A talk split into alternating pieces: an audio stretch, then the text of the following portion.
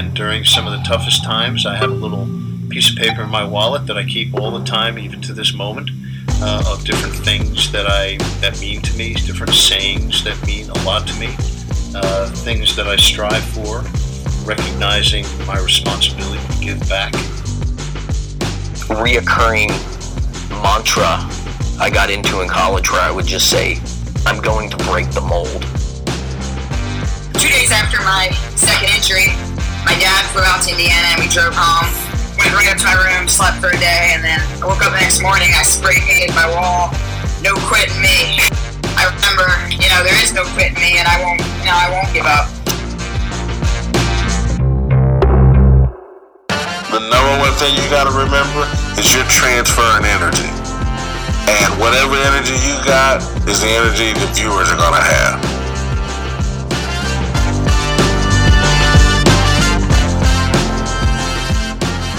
You are listening to Intentional Performers with Brian Levinson, where we talk with experts of craft about their journey and what they have intentionally done to be their best self. As we talk with them, the hope is that we uncover intentional gems that you can use in your life. Now, let's kick it over to Brian to introduce this week's guest.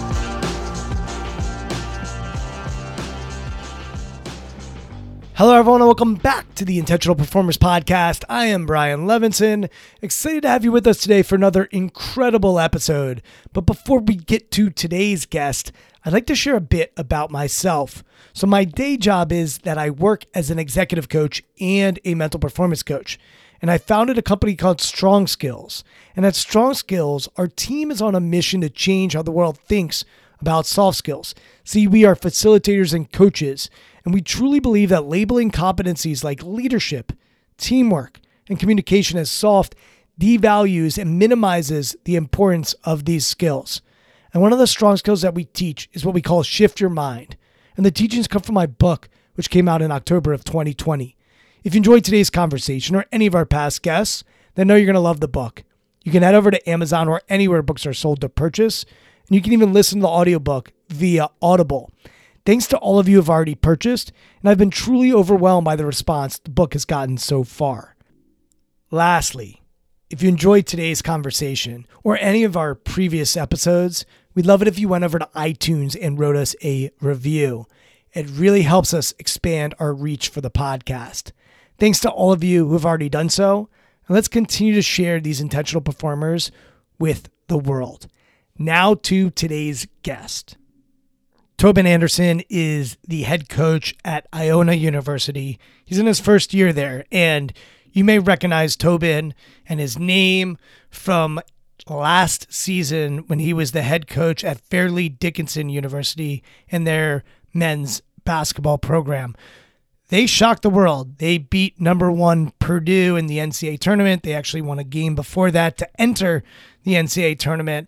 And Tobin and his team became uh, Cinderella story, sort of the sweetheart of college basketball last year, having been only the second team to win as a 16 seed over a one seed. And Tobin is a basketball lifer. His dad was a high school basketball coach. He's coached at every level, Division three, Division two, and now Division one. And we'll talk about the different levels of basketball in this conversation. And you're going to find him pretty transparent, genuine, authentic, while we also get into the politics and the political nature of basketball. We talk about pressing and his defensive philosophy and his style. If you're not into basketball, this conversation may be a little over your head.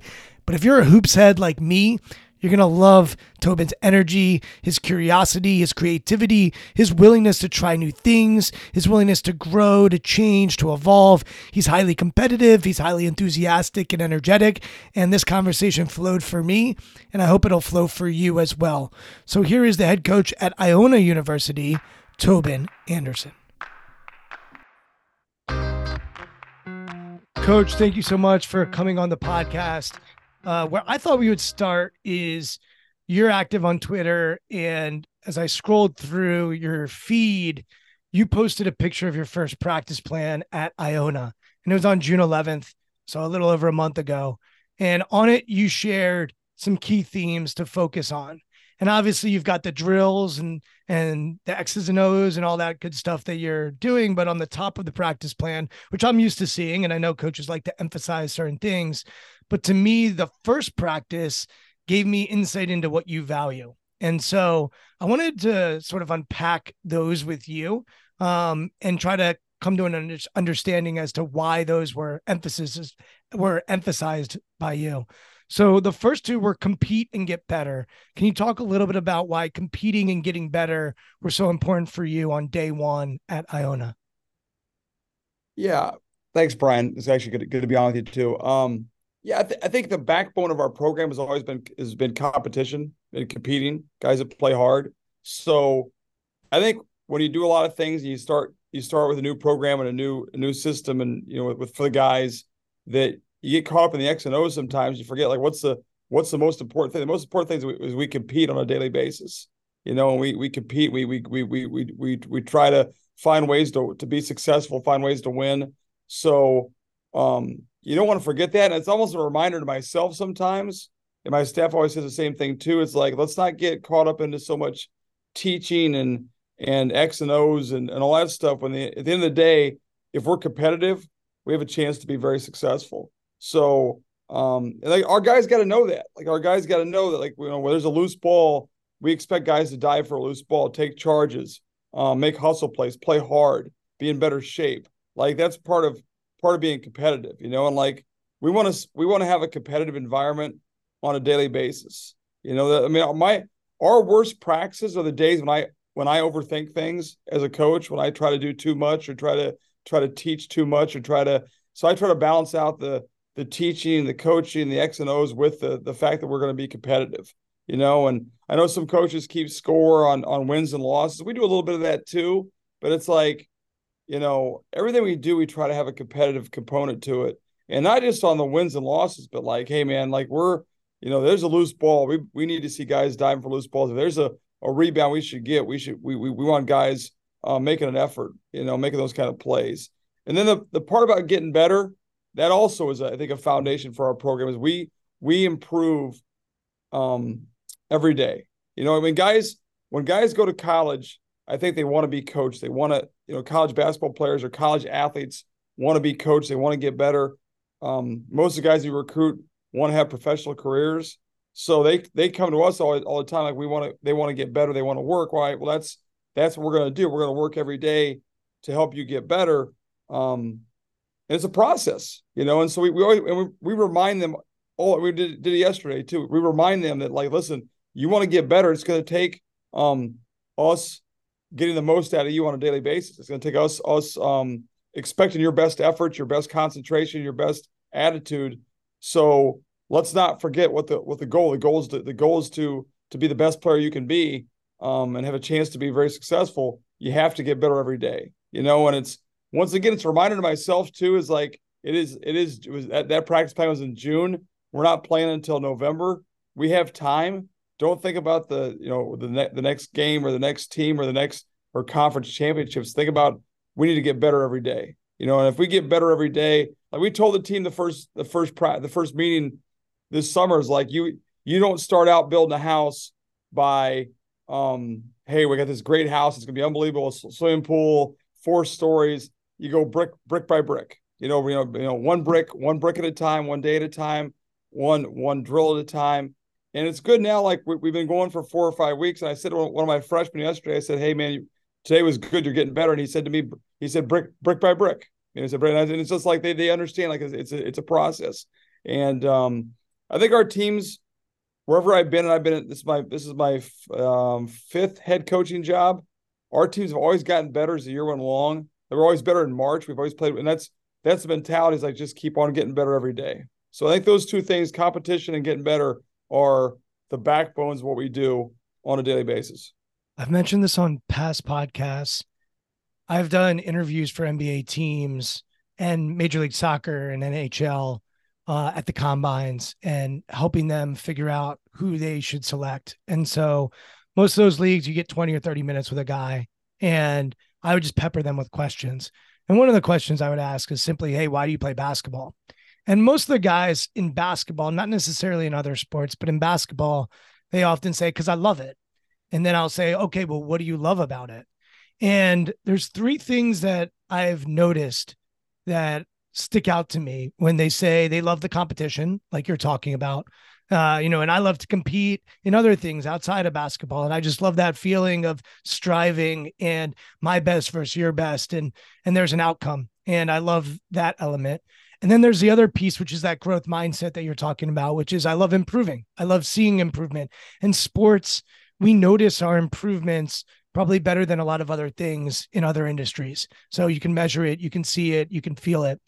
But the one piece, so those two are, are, are definitely present. Then this other piece that I listen for and that I think is intriguing, and I'd be curious to get your perspective on how you bring this to the forefront of your teams, is the idea of a team and the idea of collaboration. And when I ask college kids who are no longer playing their sport anymore, they say what they miss most is the locker room, is the cohesion, is the chemistry, is the relationships. So, on the collaboration part of things, what do you do to emphasize the team element? Uh, obviously, the team you were at previously at FDU, you guys averaged, I think your average height was six foot one. Um, there was a forcing function of having to play together. Um, but I'm curious, like, how do you instill teamwork and collaboration and layer that on top of the competitive spirit and the growth mindset and desire to improve? How do those things mold together for you? Yeah, that's a that's a big open-ended question, right? Because there's there's so, there's so much that goes into to, to developing a team right? Is it's there's there's so much on the court, there's so much off the court. There's the it's it's a lot of it's a is in the choosing. Like you got to choose guys in, in, recruiting who, you know, you ask about. Like, are they unselfish? Are they do they care more about um they care about others? Do they they care about their teammates? Do they are they are they coming from from successful programs? You know, I think winning winning is a is a definitely recruitable. Winning and being a good teammate and being successful and, and, and being part of a team is a recruitable skill like you look for guys who who are used to having success, or used to playing on good teams. Because when you're on a good team, you have to sacrifice for your teammates. You have to sacrifice for the, the the betterment of the team. So when you're when you're winning, like you're not, it's not, hey, I'm I'm scoring 35 points a game. It's I'm I'm doing the things that are necessary for the team to be successful. So I think there's a big part of having a team is getting the right guys, right? They always say get the right guys on the bus, right? You know, and I'm I'm a competitive person. I'm a I'm a team person. I think we have a staff that's the same way too and then we find the right guys that, that we we know it, that, they value um, those kind of things. Everybody, everybody says they want to. It's like you're doing the interviews for for, for NBA stuff. They they're all going to say, "I want to win. I'm all about the team." Well, that's not that. Listen, let's. I've coached selfish players. I've had very selfish players. I've had very guys who who thought more about themselves than the team. And and I look back and I think um, I could have probably known about that before I before I you know there was there were some things telltale signs along the way, and it's like how much do you sacrifice in the recruiting process to to for ta- from talent to you know how much you sacrifice to get talent that they're not high character um, team first kind of guys? That's kind of what it comes down to sometimes. So we try to do a good job in selecting the right guys. And once you get the right guys that makes life easier. But then of course building a team there, there's so much that goes into it you know and, and a lot of it's out of my control sometimes. It's about once those you know those guys being together um away from. we have a philosophy called uh, 22 and two. Uh, you break the day into 24 hours, and there's there's you know basically for the most part, and obviously some days it's not two hours, some days it's four hours, but for two hours a day, it's all about basketball. We're in the gym, we're we're practicing, we're working, we're getting better. That's all basketball. Then the other 22 hours, it's you know they're in their dorms, they're in their, they're in class, they're with their families, their friends, their girlfriends. Um, and that's more important. Don't don't don't make that the most. Don't make basketball the most important thing for those 22 hours.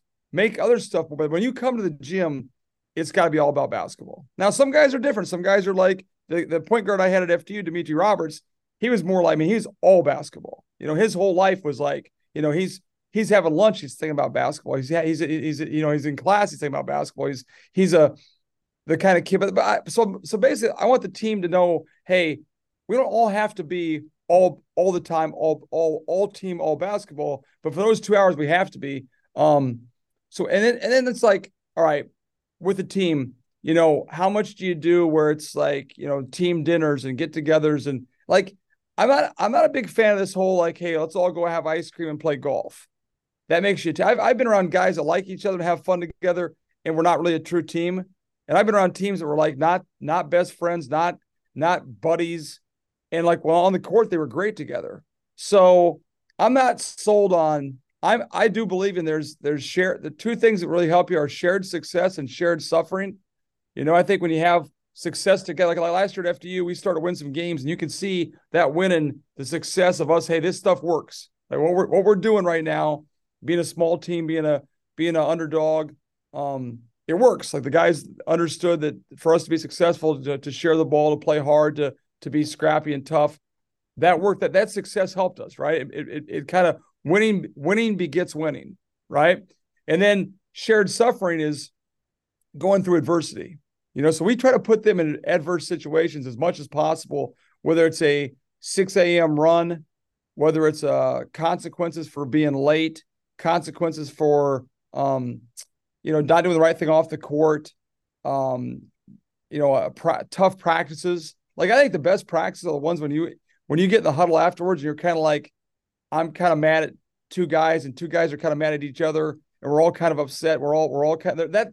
Those are the best days. The days we all it's not kumbaya. We all come together. We're all like, hey, what a great day. You were good. You were good. Coach was nice today. Coach, that's the those aren't good days. The good days are the ones when, when it's a little bit like it's a little bit edgy, you know. Um, maybe there's not a fight, but there's a little bit. Maybe there's a little bit of you know talking trash, a little bit of pushing and shoving. Um, maybe I had to go after a guy a little bit and be, be you know be a little bit honest and just say you know your your your effort's not acceptable.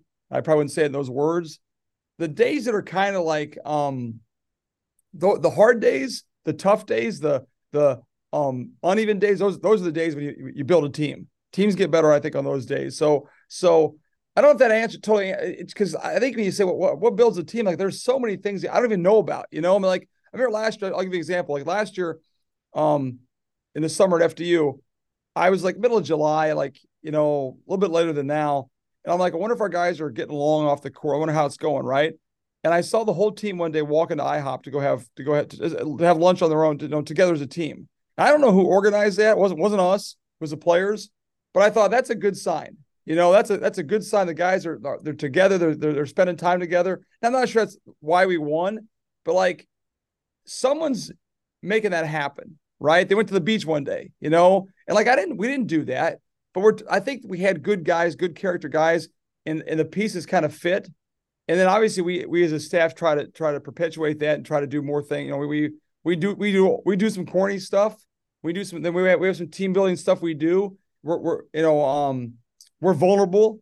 The coaches are too. Like we know if, if I screw up, I'll say, "Hey, miss, I I, I screwed up. I made I, I there was a bad job by me, or I made a mistake, or the staff will too." We just try to find ways that, and I want the guys to know we're all in this together.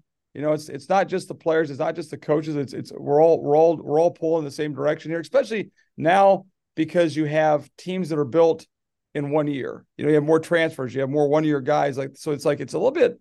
Um, you can't wait to build that, try to build that that that that team concept because by that time, sometimes it takes you, you know, eight months. Hell, the team's going to change, right? So it's like you got to kind of you got to kind of work on that every day. Like we're we're big on like the you know the high the touches, high five and touch, you know the fist the fist bumps. So, you know from coach to coach, coach to player, player to player. Um, you know, I try to always try to talk to guys. Guys guys love to hear their name. You know, it's like talk, you know, call their name. You know, so you know, a couple good things here. You know, if, if we something happens early in practice, like hey, we try to encourage the guys. You know, it's going to be a great day. You know, hey, listen, Brian, it's going to be a great day for you, man. You you you're ready to go, man. You're you're you're you look good. You're you're you're you know you're you're you're you're definitely locked in today. So we just try to we try to create that environment where it's like it's um all about the team. It's there's there's a lot to unpack there together. I think you and I both have a tendency to be long-winded, which is mm-hmm. it's going to be an interesting conversation because of that. But a couple of things I want to highlight just to sort of uh, ground and make sure we capture the idea of liking versus loving. I do think there's a difference. And if we love people, we'll tell them that they have something, you know, in their teeth uh, if if we like them, maybe we're afraid to ruffle their feathers. Uh, kindness versus niceness. Like if you're kind, you'll let someone know that what they're doing is unacceptable. If you're nice, you might avoid that confrontation. So you're capturing that both from a head coach's standpoint and your role, but also you want your players to be able to do that. Um, and then there's other elements here where you talk about vulnerability. Um, Google did a study around what makes teams the best teams in their organization and they found that psychological safety which is essentially do we give people the opportunity to take risks on our team? Do we give them the safety to go for it and be bold? Um, so that's psychological safety. They found that was a leading indicator for successful teams. And if you're vulnerable without psychological safety you're going to get burned and it feels like crap and so the vulnerability i would imagine that you show also helps create this idea of being willing to put yourself out there, being willing to show yourself. Uh, vulnerability definition Brene Brown, who studies this stuff, used was emotional exposure. So your willingness to put yourself out there emotionally without psychological safety is dangerous, and humans don't do well in that situation. And then the last piece that I'm going to capture is if we're going to collaborate and we're going to be a great team, it does have to be based on relationships.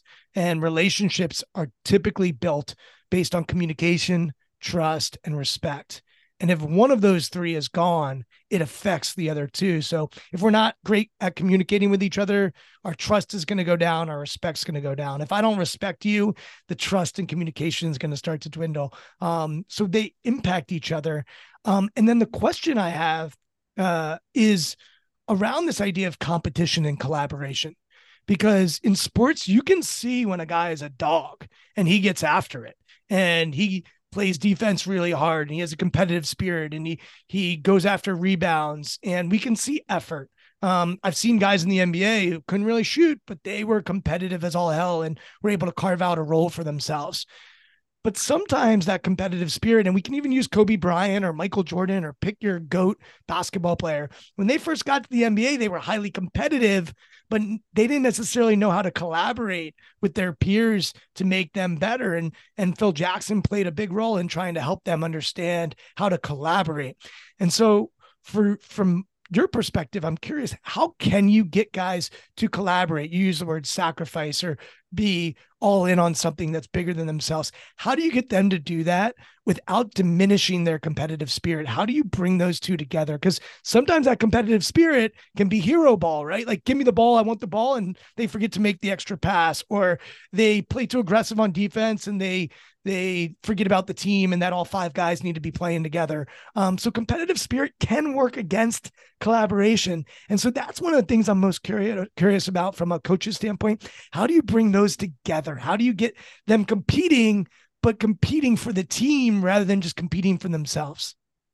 No, that's a great that's a great point because I've I, I can think as, you, as you're talking, I can think of guys I've had who have been like that. You know, there's guys. That, so in fact, my best players have been a little bit that way. Have been like you know so like um alpha alpha like they're yeah, alpha dogs right immersed immersed in their own situation like like uh, hey i'm gonna come in and work hard i'm, I'm gonna be the gym that's what i'm gonna do and i you know what you gotta do your own thing like you i'm gonna i'm gonna take care of myself you know and it's like it's hard like that's it's I, I think i think those are the guys you have to really like talk to a lot and, and just to under, help them understand that it's um you know you, you're not especially in basketball right in basketball it's it's such a is a great sport because it's, it's such a um the collective team can be so much better than the parts. You know, that's some sports are not like that. Sometimes like you can you can be a great team and not have um all great players, but you can have like like like a like we've always had guys that we had a walk on last year. Walk on was was you know he, he, no he had no scholarship offers. He ended up playing like 18 minutes against Purdue, and there are a lot of teams he a lot of teams in Division three he wouldn't have played for, but he was good for our team. He made us better. Like he was he was the kind of guy that was not looking for his own thing, you know? So I think sometimes when you can balance out on a team, hey, I got an alpha dog, I got a guy you're, you're talking about, and I know exactly what you're talking about. You need guys with him who are not looking for there. There are guys like who are very extremely unselfish. You're like, I don't care if I score, I don't care if I get accolades, um, I don't care if I'm the man. I just want to be part of the team. So I think every time I had a great guy who was kind of the Kobe, you know, the Kobe Bryant, the Michael Jordan, the for me, Justin Reyes, Demetre Roberts. I've had guys with them who are like, they don't care about that stuff at all, you know. And I think sometimes you can when you can and like without me pointing it out, they can kind of see, hey man, this this guy here, he's like all about the team. It just helps us to see that kind of kind of thing going on, you know.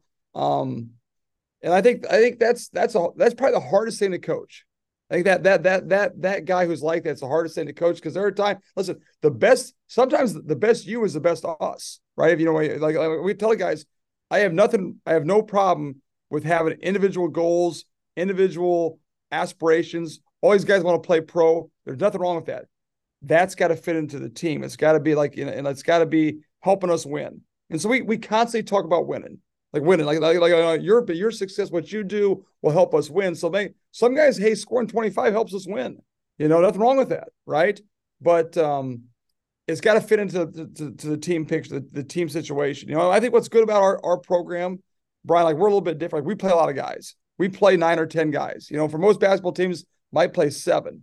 So we know that we're going to need a total team effort to win. You know, we're we're going to be good because we have a little more depth, a little more. You know, our, our bench is important to us. And if you watch our NCAA games, we subbed we subbed all the time. We had we had guys come in all the time, and so now we we might our better players might play a little bit longer. But I think the team knows we're going to need everybody, everybody on this team has a role, um, especially like our top nine or ten who are playing have to play well for us to win. You know, so um, I think you know I think that's. Coach, Coach if, if, I'm piecing that together, yep. there's something that you said that I want to highlight.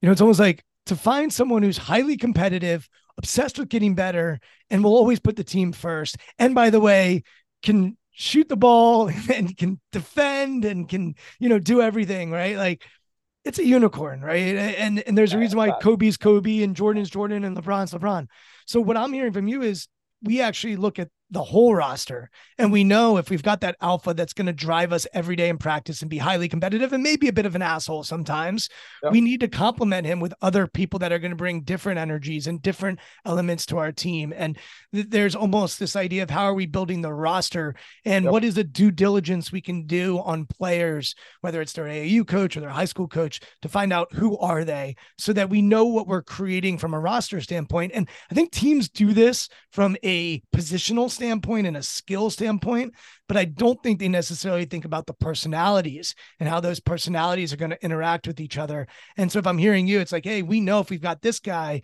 we can bring in someone else who's going to have a different focus and is going to complement them really, really well. You know, and you even look at the best teams ever, like they usually have complementary type players and uh, personalities. Well, think about the Bulls with Michael Jordan. Like, man, Dennis Rodman was was a, was the best rebounder to probably ever play the game. Right? He didn't want to shoot. He didn't care about shooting. All he wanted to do was rebound. So I mean, I think that helped Jordan because like you know, Jordan could be a little more aggressive and try to score because he knew Rodman was the, his role was to rebound and, and do play that way. I think the idea you're going to change a guy like that is is the wrong attitude. Like uh, you can't change an alpha dog. Like that's just how they're they're, they're like. We did a whole personality profile last year. We had a guy come in, you know, profile. It kind of helped us to learn our players a little bit more. And like, I I don't want to spend time and energy trying to make that guy. It's can you blend in to help us all be successful? And like like you said, you know, have the team, the whole the whole team thing, and then use that guy, have that guy's um attributes, figure out a way where his his little, little being a little bit selfish, be a little bit you know um self-absorbed can still help us be successful, right? Can you can you figure out a way as a coach to use that, not not try to change him because changing him is going to be a, a, a, fight. Make that help to help the team in the in the in the overall good. You know, I think that's that's important. The other things you had on that practice plan that I don't want to get lost on. The next thing I loved, which is figure things out, and it's interesting because it sort of speaks to what you're talking about here, which is like our job is to help these guys. But I would imagine in June you don't want to help them too much. Like you want them to learn and have space, that psychological safety that I said earlier. Make mistakes. Let's learn from them. This this time, if we're gonna say we want to get better, then we also have to probably give them space to figure things out. And I've spent a lot of time in gyms at the high school level, college level, NBA level, and there are definitely coaches who smother their kids and never give them the space and time to actually figure it out. Um, so figure things out. What does that mean to you, and why is that so important? Yeah, it's it's funny because you get a new job and people probably think, well, did you meet as a staff and go through every drill and like here's his here's how the drill goes and teach the drill. I'm more like I'm going to explain the drill in about two minutes, and then like figure it out. You know, if, if you screw it up, then figure it out. You know, and and like um, I don't want to sit there and hold, holding their hand, coddling them. Like it's just not going to work in the long run. You know, and so you know how we how I coach. Like I'm not a you know, we run uh, this is more of a, a, schematic thing or a basketball thing. We run motion offense, right? Motion offense is I'm not telling them where to go, what to do, what the plays are. I don't call plays for them. It's more they they read, react, uh, make plays, figure out the defense, what's going on. Well, that's there. That whole premise is figuring things out. So I can't go through a practice plan and hold their hand and say, "Hey, we're not going to go from point A to point B to point C." That's not how we play, you know. So it's kind of like I'd rather kind of throw a lot of stuff at them. Just throw, just throw shit at them. Like, just hey, listen, here's what we're gonna do, and you guys got to kind of figure it out. And then what you see though is like, all right, the first couple days sloppy as hell. Like I said, I, the best practices to me are, are, the sloppy ones, the, the crazy ones. I think those are good. Now, I've changed. I've gotten better because when I was when I was younger, I would like want it to be perfect. Want practice to be perfect. It's got to look good. If you came to our practice, I want Brian to feel like, man, coach is organized. Coach is he's on top of things. Now I'm kind of like, hey, if it's a little bit sloppy, it's a little bit crazy. That's probably a good thing. Um, it may me it may make me look worse from the outside, but it's actually helping us because now here we are four weeks later, and that whole figured out thing, we've gotten better as a team because they've had to kind of had to, to to to learn on their own, you know. And it's like, you know, on any team, you got you got 13 guys, right? Four or five guys will know more as time. They'll figure things out quicker. They got to teach the other guys in, right? That's part. They should teach. Hey, hey, you should be going here. You should be doing this. And I kind of like to watch that and sit back and kind of see them how how they interact as a team. Who are you know people are like, well, who, who are your leaders? You know, who are the captains? I, I don't think I, don't think I've had a captain in five years, but I know who the leaders are, and like I know who can kind of. And so I I can sit back and watch sometimes in a drill. Hey, we got to get we do a drill called one uh, one more shooting. You got to you got to make thirty shots or it's it's a it's a sprint. We show it to them. Here's what it is. Now figure out a way to make thirty, right? And they won't get it, and then eventually a couple guys will say, "Hey, you got to do this better. You got to do this better." And I just think it it it, it speeds the process up of, of being a team faster by having them figure things out. I, I am totally and I, I but I've learned that I, I try to step back more now and just kind of like let them screw up, let them make mistakes, and then make it make changes what caused that change for you? What what led to you saying because i hear control. Like when i first started maybe i wanted to control the whole environment the whole experience make sure we got what we wanted perfect it. And now maybe it's a little bit less control and a little more chaos but in that chaos is where the learning is happening. What changed for you? Was there anything specific that you can point to or did it just evolve over time? No i think i think there's a couple things you know i think i think my teams early on um were not as good in in big games. You know, we we lost some games, uh, and I I kind of thought we were tight. You know, you can you can tell as a coach when your team's tight. You know, before the game, during the game, they they they're they're, they're and like I think a little bit of that. I, and I thought back, we lost a game when I was at uh, Hamilton College, my second head coaching job, and I remember thinking to myself, we we played awful. We, we lost at home. We should we were the we were the favorite. We were the number one seed. We lost to St. Lawrence in a, in a game, and like we looked we looked nervous, right? We looked we looked uptight, and I thought back to the week of practice, and I'm like, man, I did a bad job. I had them, I had them so like, oh, we got it, you know, this has got to happen, that's got to happen. Um, and then it's, I think, seeing that and seeing myself screw up, and seeing that, and, and like, you know, I was a head coach. I went back to being an assistant for two years, and when you're a head coach, like you're so like, I it, just so much pressure. Like, and it's not pressure from the outside; it's pressure from the inside. Hey, I'm my you know I, I got to I got to make sure they they know the out of bounds defense. I got to make sure they know the, the the the press break. And like sometimes like that's not the most important thing. It's their mentality going into it to it to especially in the postseason. In the end, they got to feel comfortable. They got to feel they got to feel um, relaxed. Like we told before the tournament, like you know, scared goes home. You know, if you're if you're scared, you're going. You're not gonna. You're not. You're, you can't win games, big games, by being tentative, by being by being uh, nervous, uptight.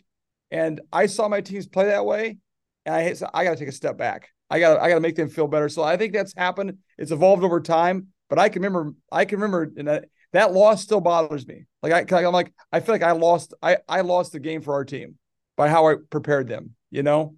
And it speaks to what you said earlier: is we want to peak come March. And yep. I've been fortunate to walk into gyms of Final Four teams when they're preparing for the Final Four, and the best teams. The coach, one coach was looking at the newspaper during uh, practice. Uh, another one, it was like player run and player led because by that time of year, it's like it shouldn't be about that coach. It should be about these guys taking ownership of the situation. Uh, I want to go into this idea of a number one seed um, and being a top dog compared to being an underdog because you're referencing that in Hamilton. And obviously, this past year, you were a 16 seed and upset Purdue as the number one seed. Do you have a preference there? Is there a preference to be an underdog or a top dog? well, I'd rather be a top. I'd rather be a top dog. Top top dog means you've hit you've hit you're probably just a better team, you know. So I'd prefer. There's there definitely is more pressure. I, there's more pressure if you create more pressure, right? I mean, but I think that's part of the the thing you're talking about. You know, get better every day, right? You're not if you just worry about the the, the process and and the and the and the day and the, the moment. If, you, if that's a, if that's the mindset, by the time you get to the postseason, you're not really talking about hey, this is a big game. They're all every day is important, right? So it's like you know, July 12th not any more any less important than March. March 10th is if you get that mindset going, hey, we're to compete every day, we're going to get better every day. So when we get to March, it's it's just another day, right? Um, so yeah, I mean, I, I'd prefer to be a top, but there's something to be said for being an underdog, you know. I mean, I'm being a 16, 16 seeds, not. I mean, that's that's why you don't win very many of those games. But um, it's it's both both ways are different, you know both things are, are different. And I, I, when I was at St. Thomas, we were the number one seed, I think, you know, seven or eight years in a row. And it's like, you know, you do feel a little bit of pressure, but you know, I think a lot of it's they they react to me a lot of times to our staff too. So we try to create more of an mean, we we we do things to make them feel more relaxed, more, you know, just another day kind of thing. But uh, it's it's different. It's interesting. I once had a conversation with a major league soccer head coach and the the organization he was at had to be more of an underdog just based on on their financial situation. And I asked him one day, I'm like, would you rather, do you like being an underdog? He goes, hell no. He's like, give me the best players and let's go win this thing. Um, and then I talked to a general manager who was at also, an, it was an NBA general manager who was at an organization that is definitely an underdog, small market. And he said, I love being an underdog.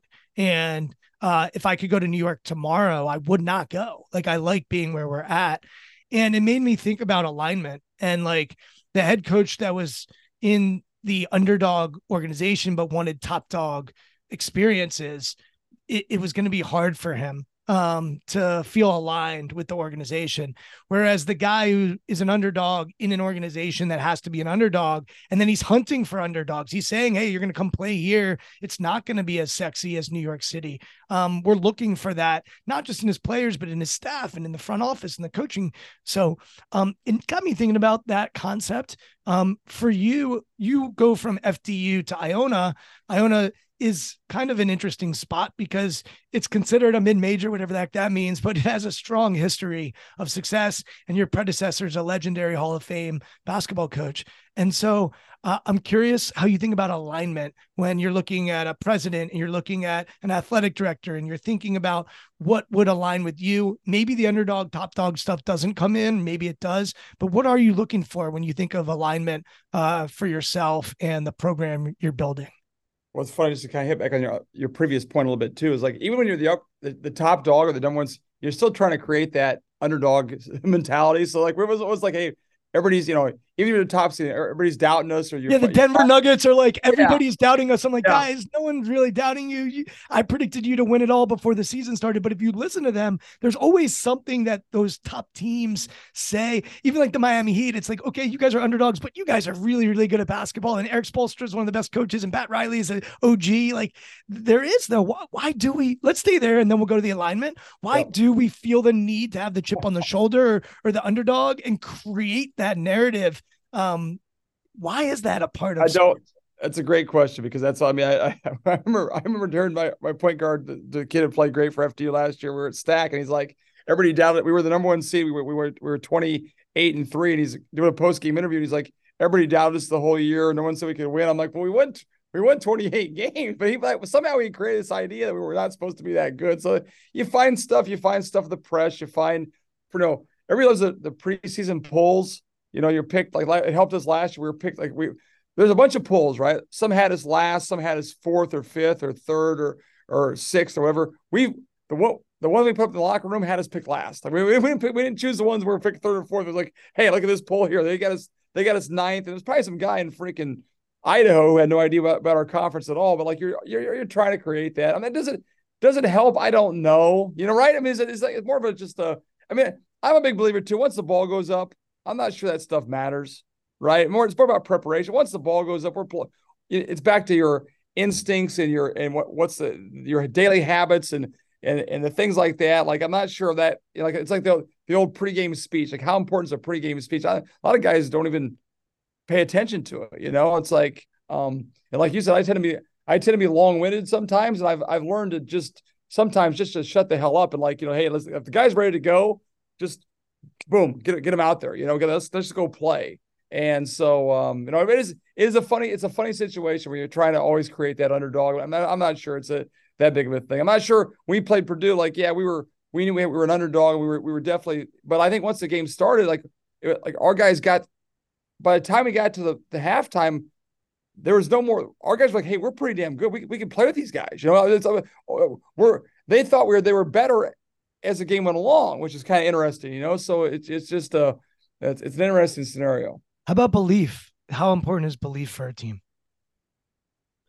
Yeah, I mean, I think you have to have. I think it's important, right? I mean, I think I think for anything, right? You know, it's like, but what is what is belief like? Like, so you, I like belief before you we played Purdue is like you got a chance to win the game. But if they would have jumped out on top of us 14 to 2, that belief might have gone out the window, you know? So I think belief is a um is a moment by moment situation some, sometimes, right? So I mean we got out to like after the first four minutes of the game, our guys came to the bench and said, Hey, we're we can beat these guys. You know, so I mean we had tried to create that ahead of time, but I think they had to see it for themselves.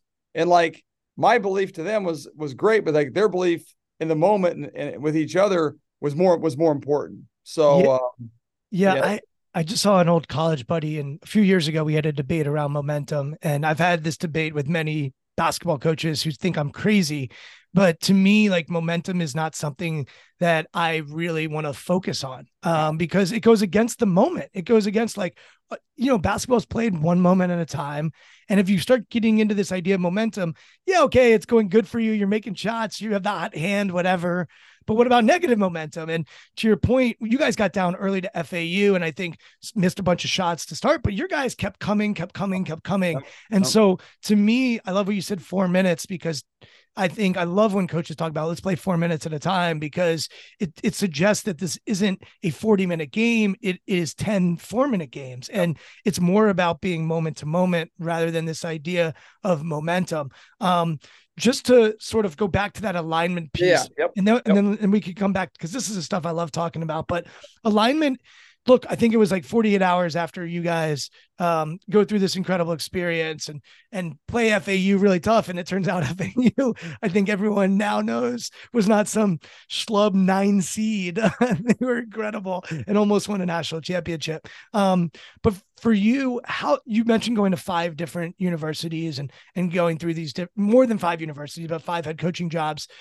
How do you think about alignment uh, from a leadership standpoint? I see this in pro sports too. The head coach, the general manager, the owner. I see this in business. You know, the CEO, maybe the CFO, the the head of sales. Like the best organizations I've been around have this alignment that they are able to create. Um, how do you seek that out, and, and what does it look like for you when you're thinking about an opportunity? Yeah, it's a great. Obviously, it's a great. It's a great point. It's it's it's it's huge. I mean, it's it's it's, it's, it's having a president who believes in what what we're doing, having a, an athletic director and people in place believe in what you're doing. That that's that's that's incredible. I mean, to have that, and we have that at, at Iona, like the president, the top down, totally committed. They know me well that's all good. But the reality is, Brian, like especially in, like you can't always take a job where it's it's there. You know, I say, well, hey, I'm, I'm going to search out for the right alignment. Like sometimes, like I've had interviews with people. I'm saying, this guy, he has no idea what the hell he's talking about. Like I can't, you know, this guy, this, but like I still want the job, right? So like, like how do you how do you work that into your to making it successful? Because there's I've had ads who I've not liked, who I've been like, man, I this guy, but like I'm not to say no because now if I was a Duke, it'd be a different story because you can choose your, you know, certain guys can choose their jobs.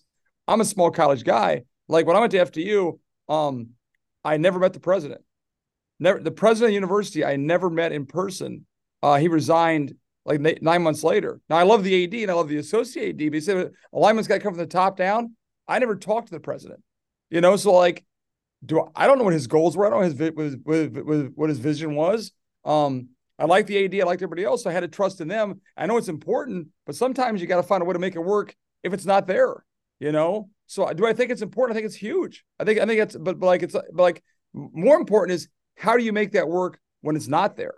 You know. And a lot of times, like as coaches, we'll take a job, then the president leaves, the AD leaves, people above you leave, and a new person comes in, and things are not the way they were before, you know? So how do you make that work? That's that's that's the tricky part, you know. I think that's and I and like like when I've struggled, it's been a situation where I'm like, you know, this person's not a great person to to to be because like when you're when you're working for a university, it's a team. Like the the president, the AD, the people are you're you're part of their team. If it's not there, man, it makes it harder. There's no doubt about that. It sounds like you're pretty pragmatic about it, though. And um, I'm curious. The NCAA has changed quite a bit the last few years. And you mentioned earlier you might have a, a team for one year, and with the transfer portal and the rules and guys oh. being able to to move around. Um, but as a head coach too, you know, you get to FDU one year there, and then you're moving around. Has that piece actually made it easier for you to say, "Hey, I got to do what's best for me," and and go to this new opportunity? As the the transfer portal and the idea that there's almost like free agency that exists in in in college athletics, does that make it easier for head coaches to say, hey, you know what? It's okay if I leave too. We're all sort of in the same boat, uh, trying to do what's best for what we can do. And we take it sort of year by year. Has that changed at all? Or is that, uh, is it the same as it's always been for you? I, I don't think in my mind it has. Um, because I've always wanted to be at a good place with good people, no matter what. You know, now it's it's obviously when you're when you're a small college coach, your goal you you like to you like to coach. Like I want to be at a place where people have the same passion. Like I love basketball. Like I, I love what I do. I love coaching. I love basketball. Like I, it's not a job for me. It's it's like I mean I this is my dad was a coach. My I, my whole life is based on on on his high school coaching, high school basketball. I grew up that way. I've been in a gym my whole life. I'm, I'm extremely competitive. So for me, um, it's, it's what I do. It's I mean I, I love I love I love what I do. So there's not there's not a there's not a a job component to it. So it's like so it's like um was the point you just made? I, I, I, I you lost for two seconds there. We're talking yeah, before. leaving the ability. Oh, leaving. Leave. Yeah, yeah. So, so like, so like, um, I've always wanted to get to a higher level, like to a place that had the same passion that I that I have. Like, I, and Iona has great passion for basketball, believing like like I do. So it's like you want to be that kind of place. So for me, it's not not so much, um, you know, do I feel better changing jobs? It's more about like I want to be the place that, that like back to the alignment, the alignment from like, hey man, and Iona basketball is important. You know, basketball is really important to them. They want to, they want to win. They want to be successful. So that kind of place. But I, I mean, like I was happy the places I've been. I was happy at St. Thomas Aquinas. I was happy at FDU. Um, I wasn't looking to leave. That was not the situation at all. It's not about the, you know, it's it, sometimes it's just a situation where you feel like you can get your ultimate goals done because the people really want to support you and there's more resources and things like that. So it's um and there's levels. Listen, that's the division three, division two, division one. I've been a, I've been in all three. There's a to say there's no difference, there's a difference. There's a my life's a lot better when I'm when I can actually just coach basketball and do those kind of things as opposed to order meals, book hotels, um, drive the vans. It's a lot better at this level, you know? Yeah. It's so from the outside looking in, yep. um, look, you mentioned Duke. Duke is a different level than Iona. Like it's not a secret. Yep. We don't have to sugarcoat it. It's fine. Um, I have many friends in sports and I watch their press conference and they'll say one thing like, this is the dream job. Um, this is where I want to be forever. And then the next year, they're looking to go somewhere else, or not necessarily looking to go somewhere else. Someone else is looking for them to go and join them. Right. Yep. And so I'm like, if I were coaching a coach, I'm curious about how we phrase this in the press conference. And for better for worse, the press conference matters. And I, I watched your press conference. I know you like to be a little all over the place and like to just speak your mind, but people care and they listen and they're they're paying attention to what you say, and your yep. job gets you know there's a lot of money involved and it's a high profile thing and you're playing a huge role from a leadership standpoint and i'm wondering if coaches could be coached up on this a little better so that when they go in that press conference they say i am so ecstatic to be here. I wouldn't have moved my whole family uh, from that university to this. We just had this magical run. This is great. Um, and like i want our guys to be opportunistic and we all should be opportunistic and we should all be trying to put ourselves in opportunities to be successful however we desire to you know, define success. And some coaches will stay at places because they're defining success one way, and some coaches will leave because they're defining success another way. And I think there needs to be more transparency from our leaders to say, I'm going to be opportunistic and I don't know what next year is going to bring. I don't have some master plan to end up coaching at Duke um, or end up coaching with the Memphis Grizzlies or whatever it is. Um, but I'm going to take it year to year. And this year, you're going to get my best. And I hope to build an amazing program here. And we have to look at all opportunities. Just like if you have a player who has an amazing year and all of a sudden can be a lottery pick, they need to assess that and assess that opportunity. Maybe that's easy for me to say on the outside, but I think a lot of people in these positions are speaking from the heart when they're in press conferences and not realizing that those words carry weight and matter. And sometimes they need to say, Hey, I am going to always be trying to figure out what's best for us and be transparent in that way. So that's my opinion. Um, I don't know. You're in it. Easier for me to say it's not my uh, salary and, and job on the line, but I feel like it could be done better. I just I feel like it could be done better. And this is not a college thing. This is actually like every every yep sport, uh, every level. To your point, it could be high school. I know high school coaches who look their kids in the eye and say, "I love you. I'll be there forever." And then, you know, a, a week later, they're going to coaching in college. Like it, it, happens at every level. Um, so I don't know if you have any thoughts on that as I get off. No, I, I, do, and I, I do, and I get what you said is what you said is right. What you said is complete, but like how often do you speak publicly and say exactly what you and I I probably do mm-hmm. more I probably do more than most, right? I probably speak more I say more what I think than most people do. You listen to Bill, Bill Belichick talk, I mean I mean it's like he didn't say anything, right? You think that's what Bill Belichick actually thinks? You know, and actually he's a he's a Wesleyan grad, so I, I actually he's been great to me and talked to me. So like how often do you, even to your wife sometimes do you, do you actually say exactly what you think, right? So I mean I think you're right about that, but I'm not going to a press conference. And I'm, I'm going to probably put it in a way that sound makes it sound better for my situation. You know, whether I mean, like, because uh, the reality is this too, Brian. Like, people use your words against you. You know, so it's like if I stick out and say, "Well, hey, I like Iona, but like, you know, hey, I'm, I'm happy to be here, but there's if there's an opportunity on the road, like, well, hey, he won't be. You know, some coach going to say, "Hey, he won't be there in two years." You know, he, he's listen to his press conference. He said he's looking for other opportunities. So I think what you say is 100% right, but it's just not how it's it's just not reality. I mean, you have to kind of, you know, spin it's not the right word, but you got to, you, you, know, you're, and I like, I'll, I'll be honest with you. I'll, I'll be co- completely transparent. It's like, man, I'm, I'm here. I love it here. It's incredible. It's a great place. I was like, the facilities are great.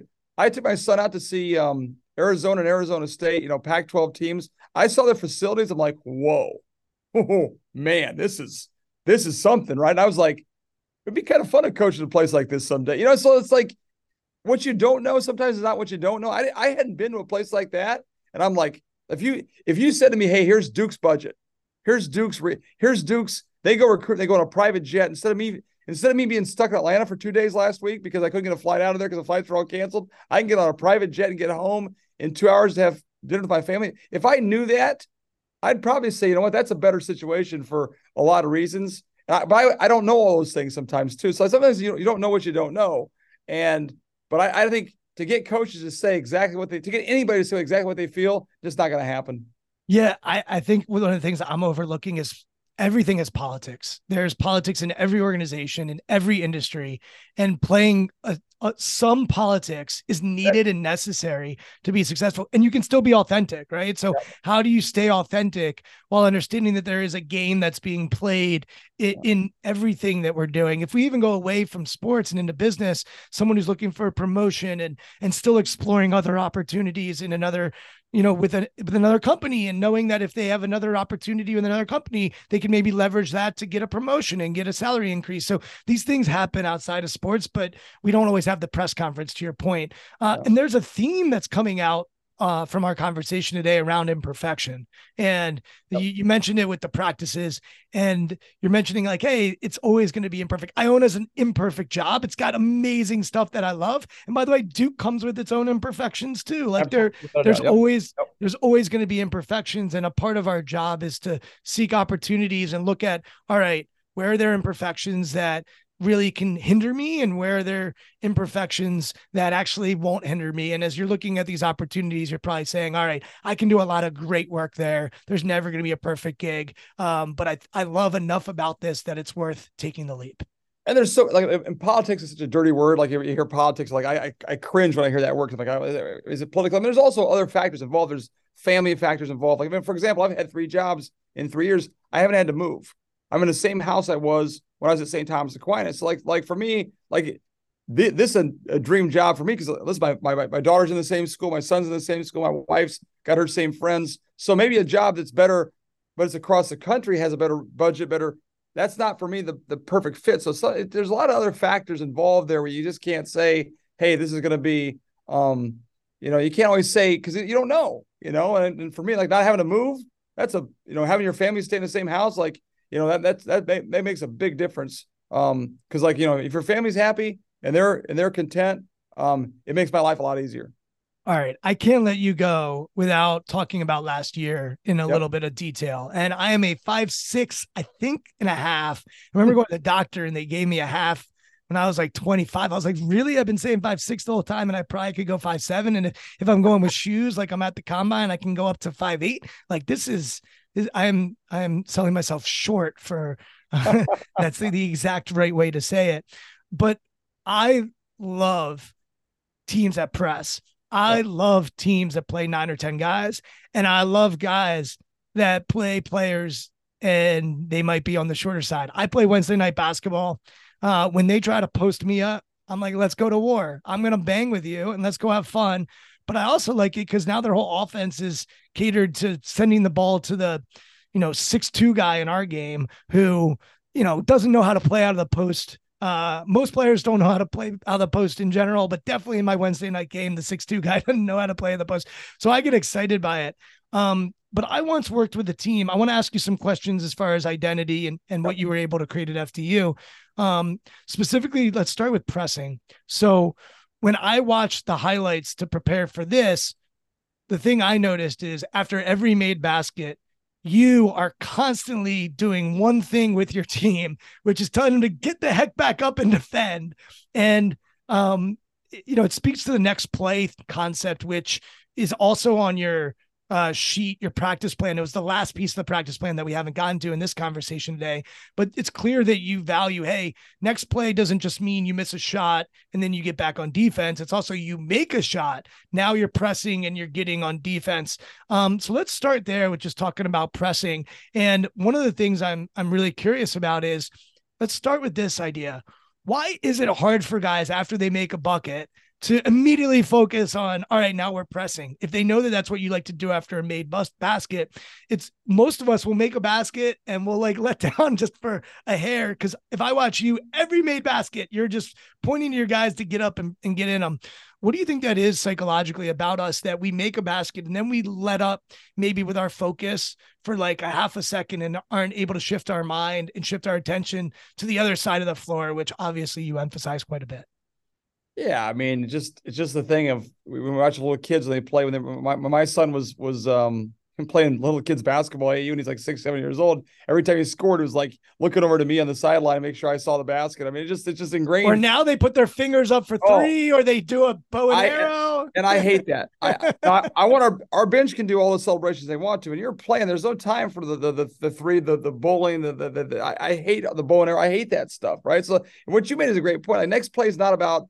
hey, I miss a shot, I may have a turnover, um, not letting it get you down, not, hanging your head. It's also about after something good happens, go make the go make the next play. And we constantly talk about that all the time. Like we're trying to go on these runs. We talk about six nothing runs. Like to do that, you have to be able to score and then create a turnover or, or stop, score again, create a turnover, course, and, and, get on those runs. To do that, you got to you got to you know success, you know, score, score, score, and make the next play. So it's it's about after the the good things, after the bad things, not letting yourself react either way. You know, and that's and I think next play also is, is during a season when you when you you know, win a big game. Like what what do most teams do? You win a big game, they relax. The next the next day's practice is um, casual, and I think you know you, you, it's just human nature. Like you're always fighting human nature to relax, enjoy yourselves, feel good about things. But to be really good, you got to be able to go uh, win eight in a row, win nine in a row, win ten in a row, and that's a mentality of not letting yourself um, feel comfortable you know? And so we try to talk about that. We talk about that all the time. And and i'm up all the time. Um, i'm not sure if that's just me my habits of doing that. I think the guys we, we talk about we do it all the time. So i think me being up that's probably they're there anyway but it just kind of my my my my my my my belief. And you're uh, taking over a program for a coach who's famous for this. I even heard you interviewed in 2021 talking about Rick Pitino and his style and how it influenced your desire to yep. press. Pitino obviously went to the NBA and tried to uh, do some of this stuff. And, you yep. know, we saw Calipari go to the NBA. Um, you know, the idea that college guys can't coach in the NBA, I think, is a complete misconception. There are plenty of college guys. Brad Stevens comes to mind that have had all kinds of Billy Donovan. Uh, I think it's it's BS. But let's go here for a second. If you're, I just used the Memphis Grizzlies as a random team before, so I'm just going to use them as a random team again. Like if you're coaching in the NBA, you mentioned being a basketball guy. Are you pressing? Uh, like uh, uh, how do how do you think about coaching at that level? If you were the Grizzlies head coach tomorrow, are you bringing are you bringing that that full court press with you? That's a hard question, right? Because I mean, I love pressing. I love the idea of being the aggressor, throwing the first punch. But like, you know, pro guys, they want minutes. They want they want to score. It's contracts. It's money. Um, when you're pressing, you're asking guys to make sacrifices. That you can't play as much. Your, your, your minutes will never be as much as they are playing half court basketball. I mean, our, our best players instead of playing 38 minutes, 36 are probably playing 34, 32. You know, so you got to make a sacrifice there. Um, it's hard. Pressing is hard because you're playing 94 feet instead of playing playing uh 42 feet or, or 30 feet or playing half court defense. You got to go out and you got to you got to pick up 94 feet. So, and we talk about that. I think I think a lot of that's who's the personnel on your team. You know, so you say Memphis Grizzlies. I don't I don't know those guys. Um, but there's some guys in the NBA like you. If you think James Harden's going to press, you got no. I mean, there's no way. No way. He he wants to score. He wants to shoot. He wants to to get big minutes. So no. I mean, are, are there some guys who would do that? People say at the at the high major level you can't press. I think it depends on your how you recruit the guys you bring in their personalities, will they sacrifice for the, for the team, all that kind of stuff. And you know, we we believe in it because we've won that way. We've been successful that way. Um, I like the idea of like, you know, we're going to go after you. We're going to be the aggressor. Um, that's how Pitino was. That's how the guys who press are.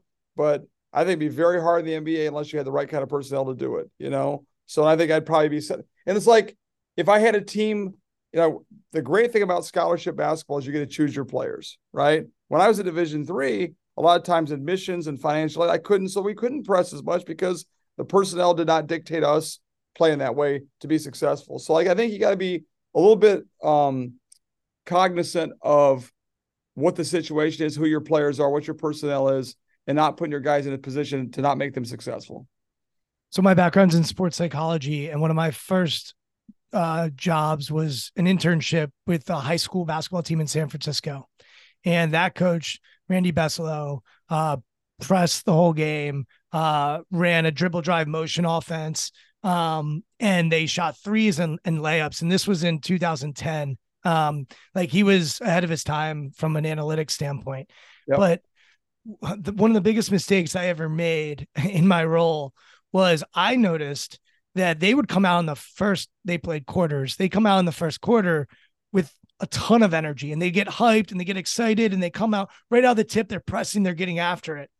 Well, at halftime, they'd come in, they'd sit around in the locker room, go over some things that they want to do differently, and the energy would just, sat, you know, get get zapped, and then they'd go out and the second half would start and they'd have to energize themselves to press again.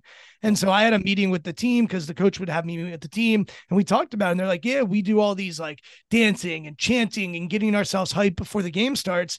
In the second half, you know, we're in the locker room, then we just come out, we roll the ball, let's go. And it's hard to get activated again.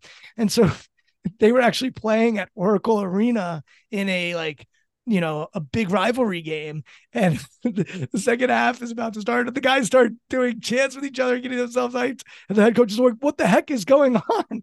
And someone was like, well, they talked to Brian about it. He got pissed, rightfully so, because I didn't I didn't talk to him about what we were doing. It was a good lesson for an intern uh, to, hey, make sure the head coach is on board, whatever, something's going to change. But it leads me to this question is how do you get your guys to come out with energy in the second half? Like I know first half we got introductions, we got got you know music playing. Yep, we, yep. we warm up. What do you do at halftime, and then how do you spark them in the second half to come out with that same fury that you want them to have at tip off? Well, first of all, I'd say if you have if you have that answer, man, I, I'm I'm, op- I'm open to all suggestions because uh, we we've not that's been a problem for us too. To be honest with you, we, we it's it's hard because yeah, before the game you're all juiced up, ready to go. Um, and then at halftime, the, the halftime hurts you. You know, I think I heard I think I heard Jeff Van Gundy say on, on NBA pro, uh, uh, telecast he wants to get, get get rid of halftime. I'm the same way. I don't see the point of halftime. What's what's the point of us sitting around for for 15 minutes and um yeah, we're not a big we're not a big um adjustment team. We want we, want teams to adjust to us. So we, of course we'll, we'll but like at the end of the day, we can do that in, in, three or four minutes as opposed to 15. And I, and I actually hated the NCAA tournament. It was a 20 minute halftime. It was like we go back to the locker room and we talk to the guys like how much time's left. We got four. We got 14 more minutes for this. It's like so. No, it's it's hard like that, and especially for a pressing team because we have a lot of juice to start the game. So I think you got to try to recreate that in practice. We try to do that with with our practice stuff. Sometimes we'll take a break in the middle or or have a, you know, hey, this is kind of like a second half warm up kind of thing. Make it um where hey and, and address it. You know, talk about like you just say like, hey, this has been a problem for us. We got to be better this way. I would sometimes start a different lineup in the second half. Like two years ago, we had a, a, guard off the bench who was unbelievable. His energy was great, no matter what. I would start him second half every game because I knew he'd get us going. And that and it was kind of like he liked that. Like he liked that role. Like, hey, we know the kid's name was Devontae. Bullet. We call him we call him Bullet. He was fast. It was, it was, it was extremely fast, quick, tough. And so, hey, Bullet's going to get us going. Bullet's going to start the second half. So he played the second half, and he was that was his job to get us to get us. But we had to we had to do that to kind of make an adjustment to make us better. So, um, yeah, it's always an issue, no matter. But I think it's an issue for all pressing half court. I mean, every team halftime it sucks. I hate it. I hate halftime. Fans like halftime, uh, but but I, I don't. As a coach, I don't like it. So I love that you would insert someone specifically yep. to bring energy to the team. That's a great idea. When I worked change, for the change the dynamic, you know, change change is just something different, you know. Yeah, I mean, I used to. Uh, the Atlanta Hawks had a guy named Mario West. Uh, went to Georgia Tech. I think he was a walk on. Um, and like he couldn't shoot, but he could come out and defend. And I remember they played the Miami Heat and they just put him on Dwyane Wade and he was just giving Dwyane Wade hell. And it just set the tone for their yep. team in the playoffs. Yep. Um, look, ideas. I think you basically hit on it. It's like, who says you have to go into the locker room?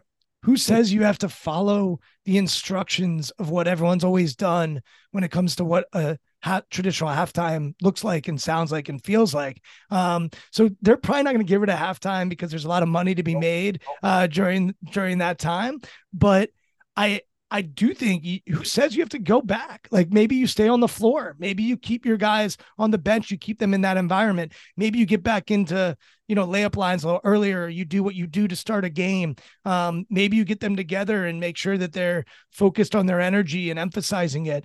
Um, when I worked with a football team, like I used to say, it's funny to me that the teams like to put up their four fingers for to signal the fourth quarter, when in my estimation, the game is won and lost far earlier than that. It's like put the fingers up in the third quarter when the team that comes out in the second half and punches them in the mouth and and yep. and, and creates some some separation, like they tend to then go on to win the fourth. And so I was like, yeah, put your three fingers up. Like, say this is our focus. Like, we're going to come out, maybe reward certain things that come out in the second half. But I would also just talk to your guys, like, hey, what do we need to do to make sure we're energized to where we need to be to start the second half? So those are ideas. But I think it is so um, under talked about, which is uh, like if you've been in locker rooms with teams, you can feel they literally sit and they're there and they're in a, a room. It's just a completely different energy and environment than you have before game the game starts. And teams are so intentional and specific about at this mark before the game starts, we're here. At this mark, we go in. At this mark, we do this they don't do any of that at halftime. Like at halftime, it's a free for all based on how the game's going. Um, so I just think there should be some more intention around it. Um, last thing for me, uh, look, your team last year was the I think the shortest team in America. And as I said, I gave you my height. Like I'm sure people run into you all the time. They're like, man, your guys, like I love your guys. Well, that's because most people are not above six foot two or six foot three that walk this planet. Um, I've often thought, especially at the mid major and lower major, it was always amazing to me that guards were not more valued on teams because there's only so many six foot eight people that are walking this planet, and certainly seven foot people that are walking this planet. And you happen to play against some pretty good bigs when you went against Purdue and FAU, and it's hard to guard them with six two guys. Um, but how do you think about size? How much do you value it um, for where you are now? Is it is it different for where you are at Iona than as for where you are at FDU? Do teams overvalue size, undervalue it? How do you think about size when you think about building a roster? It's funny. I become this this coach that coaches all small guys. Like I'm, I'm like the, I'm like this I'm like the small guy coach now because I'm in my team at FDU. I mean, I I would prefer to have a much bigger team. We just you know like we got the job late, you know. Um, we couldn't find the big guys we wanted. But it, once once again, like I, I, think speed, quickness are so important. Like I, I, a fast team, I would take over probably a bigger team um, every day of the week. Now, if you can find fast guys who are also big, that'd be that's the ideal situation. So no, I mean, I want I'd like to be a little bit bigger if we could. And I think big guys are, especially in basketball, are helpful. But I mean, I think, and I've always had point guards who are like every point guard I've had as a head coach has been like five nine and below. Like I've always had small point guards, so I love guys who are quick that can make plays that can that can um, speed things up. So I, I just we put a lot of value on speed, quickness, um, toughness, grit. And if that's if that's has size, that's ideal. I mean, I've, I got a seven footer now who's a kid returning for us who's seven foot and he moves like a guard. Well, if I had five of those guys, we'll take five of those guys. I mean, you the problem is like you said, it's hard to it's hard to find those guys, you know, especially when you get the job late. So you got to be you got to be creative. I think there's ways in basketball, um, schematically to if you're if you're small, you can double the post guy. You can that's well, that's why we press. Why why do we press? We're not we're not we can press because we're we're um our attributes are better in a pressing full court game, you know. So you play to your strengths. Like that's part of that's part of your thing. So, but I know I'd love to have um guys where have had size that could move and could run and they're quick and all that kind of stuff. So I, you know, I, I but I'm not, I'm not always about having small guys, but some that's how that's how it worked it out. I'm gonna say this. I'm not gonna try to bust this myth myth, but like most, I don't know what the rosters. I think a lot of times on a roster, um, most teams are like, hey, this guy's six three. Like you said, man, let's list him at six five. Or this guy's six six. We'll lift him at six eight. We we go out for most jump balls we were the same size as every other team we played against, except for Zach Edey, of course. It was we were not that much smaller. So it's like, what's the difference between a six five guy and a six four guy or six three guy? There's not a whole lot of difference there. So I'm not sure we were as small as everybody made us out to be. But and, um and wingspans yeah. play a role yeah, in how much that matters and all yep, that sort of yep. stuff. Um, I want speed and quickness is huge to me. And, and, then on the defensive side, I mean, it's clear you emphasize defense. We've spent a lot of time talking about the press, which is sexy, but you yep. spend a lot of time prioritizing uh, the half court defense. Yep. And if I, you know, all my preparation for this, it was over and over again. Hey, we got to be really sound in the half court. Yep. Uh, how many types of defenses do you play? Um, and how do you think about defense uh, holistically for your program and um, the different styles of defense that you want to play and and the different looks that you want to give to teams? Yeah, I mean, I, you can't win games. I don't care what sport you coach or what level you coach at without without being good defensively. So that was last year's team at FDU might have been my worst defensive team I've coached as a as a head coach just overall. But like we got better though. Like so we were like that's what I always love stats. Like stats stats stats measure just the game in November is the same importance as a game in February, right? But like if you get better, by the time we, we were bad in November, we were bad in December on defense. By the time we get to February, we're actually pretty good defensively, but our stats still look bad because of what happened back in the, you know, three months ago. So we kept telling the guys, like, listen, let's just keep keep getting better day by day. We'll be a great defensive team. If you watch us play in the NCAA tournament, we were a great, we were a great defensive team. Now, if you watch our stats, they'd say we're still bottom of the of the division one. So it's huge. Defense is defense is the backbone of your program. You got to be great defensively. Um, I'm pretty simple to be honest, we we, we play man to man defense most of the time. We we we're we're, we're going to play you know in the half court. We're, we're not we're not complicated. We don't we don't switch a lot. We play pretty, pretty sound, simple, fundamental half court defense. Um, we have mixed in things like we'll mix in a we mix in a little bit of a junk. We call it junk defense. A little bit of uh, one one three like like play one guy man to man, play um four guy zone. And then the one thing that I did last year is like, and I got it from Seton, from St. Peter's from Shaheen Holloway is we put in a zone, and when we got ahead at the end of the game, we go zone to kind of slow things down and to kind of make teams take more time and to kind of change the rhythm a little bit. And I'm not a big zone guy at all, but it, but it helped us. My, my my whole staff um, talked me into it, and that was a big that was a big adjustment we, we made like the last like 15 games of the season, and we got better because of that. So um, I'm open to things, but at the end of the day, we're pretty we're pretty simple defensively sound.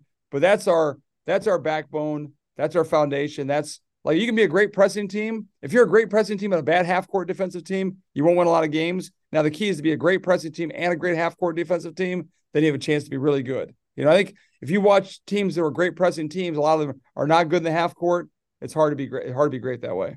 It's interesting. You tweeted out an article from the Atlantic that talked about uh, Syracuse and, and their two three zone, and yep. Jim Boeheim's quoted in saying basically, yeah, like maybe going forward, if I were still coaching, we'd go to man. I went to Syracuse. I, I was there. I was there the same year as Carmelo Anthony. Um, I went to New Orleans with the team. They won it all. Um, there's a couple things. One, there's no chance he was ever changing the two three zone as his legacy. It was their thing. It was their identity. But that's neither here nor there. But the second thing that people don't always remember is a lot of their best teams they pressed, and they would use a big that would be back there. That would be this athletic 6'10 kid who could block shots and if the press got broken they would they would have someone back there as like a protector. And so um but the interesting thing to me and this is from an outsider's perspective i love football where there are two sides of the ball and they spend so much time thinking about how to create chaos defensively. And you mentioned Bill Belichick. Their whole thing is each week they have a different game plan and they don't know what's going to hit them um, when the Patriots come to play. And, you know, that's the greatest football coach of all time. And they constantly would arrange it. And so I've always wondered, like, why don't teams just mix it up, right? Like, and I know you have to practice and I know you have to understand where you're supposed to be, but like, I love the idea of just creating chaos on deep on defensive end and then just allowing your team to play offensively. And however that chaos needs to come uh, is what I basically think the game is about because you basically want to be hard to play against and easy to play with. And like that to me summarizes it. Um, we could talk all day. Uh, you're, you're a basketball guy through and through. Hopefully, you figured out that I I tend to love basketball as well. We've had a lot of non-basketball people on here, so if you've gotten this far and you're not a basketball person, thanks for listening. I hope you found this uh, useful. If you are a basketball person, I'm sure you love this conversation. So, Coach, thanks for coming on. I know you're on Twitter. Is there anywhere else people should follow you? You're at Anderson Tobin on Twitter. Is there yep. anything else you want to plug or promote or uh, give a megaphone to as as we close here? No, first of all, it was great talking to you, Brian. I, mean, I, got, I, got, I got some good stuff. I'm gonna you know, obviously when I listen to this again, like some, some, good ideas and good thoughts. I can tell you, you've definitely uh, put a lot of time and effort into this. So it's a great, great to talk to a guy who really you, your passion comes through, and I, I, I love that. And so, and this is the kind of stuff like talking about like all the the behind, you know, the the, the motivations, the, the the the the alignment, the the the things that stuff's I mean that that's so much more important than X and O's. You know, X and O's are part are part of the package, but it's like that stuff is so important. So I love I love I love hearing your thoughts about that. So no, I mean I'm on Twitter a lot. I try I try to have a have a good social media presence. I'm on Instagram I think as well as well, but I mean more, more so more so through Twitter. But like we try to get make sure we're out there and you know a lot of it's th- for recruiting, but you know I, want to make sure and I I'm I share everything. Like I'm not one of those. I'm not trying to hold anything back. Like we, we let people know how we do things. Like I I put my practice plan on Twitter, and people are like, "Wow, I can't believe you did that." I'm like, well, I mean, I'm not. It's not about what you do; it's how it's how you do it, right? So it's like, I mean, you can't recreate our what we're doing. So like, everybody knows how we press, but it's like we try to. I want to. I want to share what I share. You know, that, that's what we do. So, um, no, I appreciate you having me on. It was a great, great conversation, and, and I appreciate it. Yeah, the the hiding things, especially in sports, there's a level of paranoia that goes on that's pretty high. Yep. I just uh, created a 152 page workbook um, that I've been working on for years with tools and activities and exercises that I use with my clients. And I give it away for free. And people were like, You're going to give it away for free? I'm like, Yeah, like I do enough with my clients that pay me a lot of money to work with them. Like, why not just spread these ideas and concepts and hopefully help some people? And I think the paranoia to me, it's just not that exciting of a way to live. Um, uh, I'm on Twitter at Brian Levenson. You can listen to all of these conversations at strongskills.co slash podcast. Uh, Coach, thanks for inspiring some little guys, even if it was un- unintentionally done. Uh, if you win with seven footers, I'll still cheer you on, maybe a little less. Um, but I appreciate all that you do and your energy and your passion and your curiosity and, and desire to learn. This has been a lot of fun and looking forward to staying connected with you as well. Awesome. Thanks, Brian. Appreciate it. Thank you for listening to Intentional Performers with Brian Levenson. Here is this week's episode gem. You know, on any team, you got you got 13 guys, right? Four or five guys will know more as time. They'll figure things out quicker. They got to teach the other guys in right? That's part. They, they should teach. Hey, hey, you should be going here. You should be doing this. And I kind of like to watch that and sit back and kind of see them how how they interact as a team. Who are, you know people are like, well, who, who, are your leaders? You know, who the captains? I, I don't think I, don't think I've had a captain in five years, but I know who the leaders are, and like I know who can kind of. And so I I can sit back and watch sometimes in a drill. Hey, we got to get we do a drill called one uh, one more shooting. You gotta get you gotta make 30 shots or it's it's a, it's a sprint. We show it to them. Here's what it is. Now figure out a way to make 30, right? And they won't get it. And then eventually a couple guys will say, hey, you got to do this better. You got to do this better. And I just think it it it, it speeds the process up of, of, being a team faster by having them figure things out. I, I am totally and I, I, but I've learned that I, I try to step back more now and just kind of like let them screw up, let them make mistakes, and then make it make changes.